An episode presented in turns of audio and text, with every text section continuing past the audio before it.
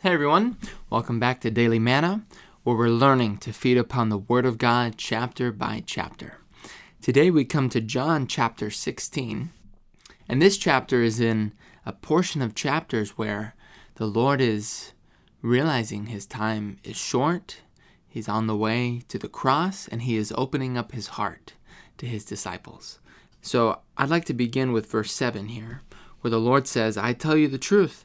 It is expedient for you that I go away. For if I do not go away, the Comforter will not come to you. But if I go, I will send him to you. The Lord is speaking about going to the Father, his death, his resurrection. This is mentioned even in the previous chapters. But he's also speaking about sending someone, but also even in John 14, 18, coming. Well, this really, you realize in the Word, is this matter of the triune God. God is three, yet He's one. They're not separate, but there's distinctions between them. So here he's speaking about sending the Comforter. That's the Spirit, which we'll come to in verse 13. But the Spirit is one with the Son and one with the Father. So even though the Lord is speaking of sending the Spirit, actually he is also coming with the Spirit. And this one is called the Comforter.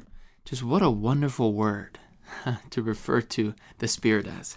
Even in the Greek, this means advocate, one alongside who takes care of our cause, takes care of our affairs. I don't know if you've ever thanked the Lord, even just right now, we can all thank the Lord and say, Lord, thank you for being my comforter. What a wonderful way to describe the Lord. And he comes to do a couple of things mentioned here in this chapter. In verse 8, the Lord here says, When he comes, the Comforter, the Spirit, he will convict the world concerning sin and concerning righteousness and concerning judgment.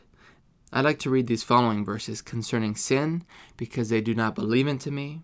Concerning righteousness, this is verse 10, because I am going to the Father, and you no longer behold me.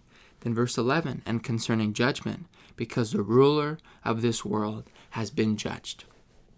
These verses here are quite amazing. Actually, each of these three items sin, righteousness, and judgment is related to a person. Sin is related to Adam.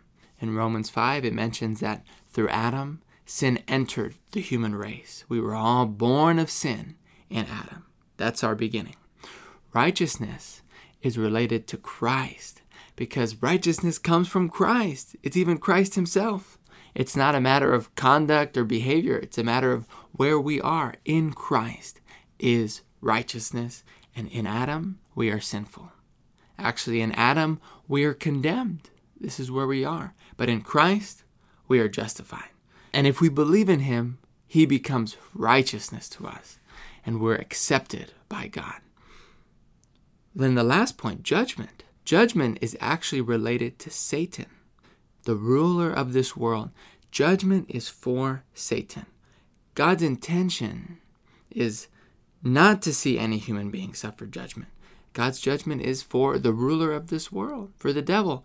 So by actually believing into Christ, we are moved out of Adam, where we began, into Christ, who is our righteousness.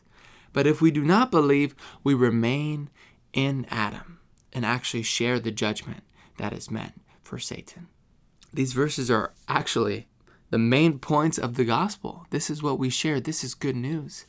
Although we began in sin in Adam, the Lord's desire is that we would believe into him and he would become righteousness to us. This would save us from judgment. This is the work of the Spirit, of the Comforter, coming to enlighten us concerning salvation, and concerning Christ as our righteousness. And then two more verses in this chapter. One is verse 13, where the Comforter here is called the Spirit of reality. And it says, He will guide you into all the reality. I really appreciate this description of the Spirit because we realize, well, all that God the Father is. He is rich. We have a rich Father.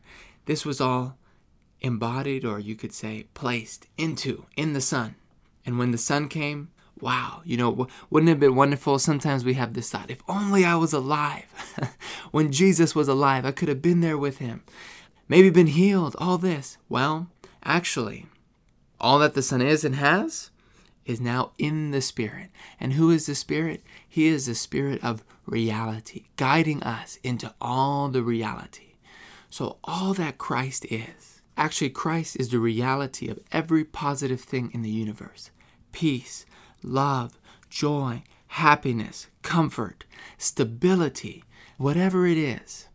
He is the reality of that positive matter. But how does that become real to us? It's through the Spirit of reality.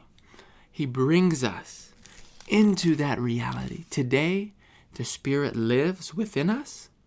When we turn to Him in our spirit, He guides us into a new aspect of Christ as a reality of whatever positive thing that we need. One example is peace.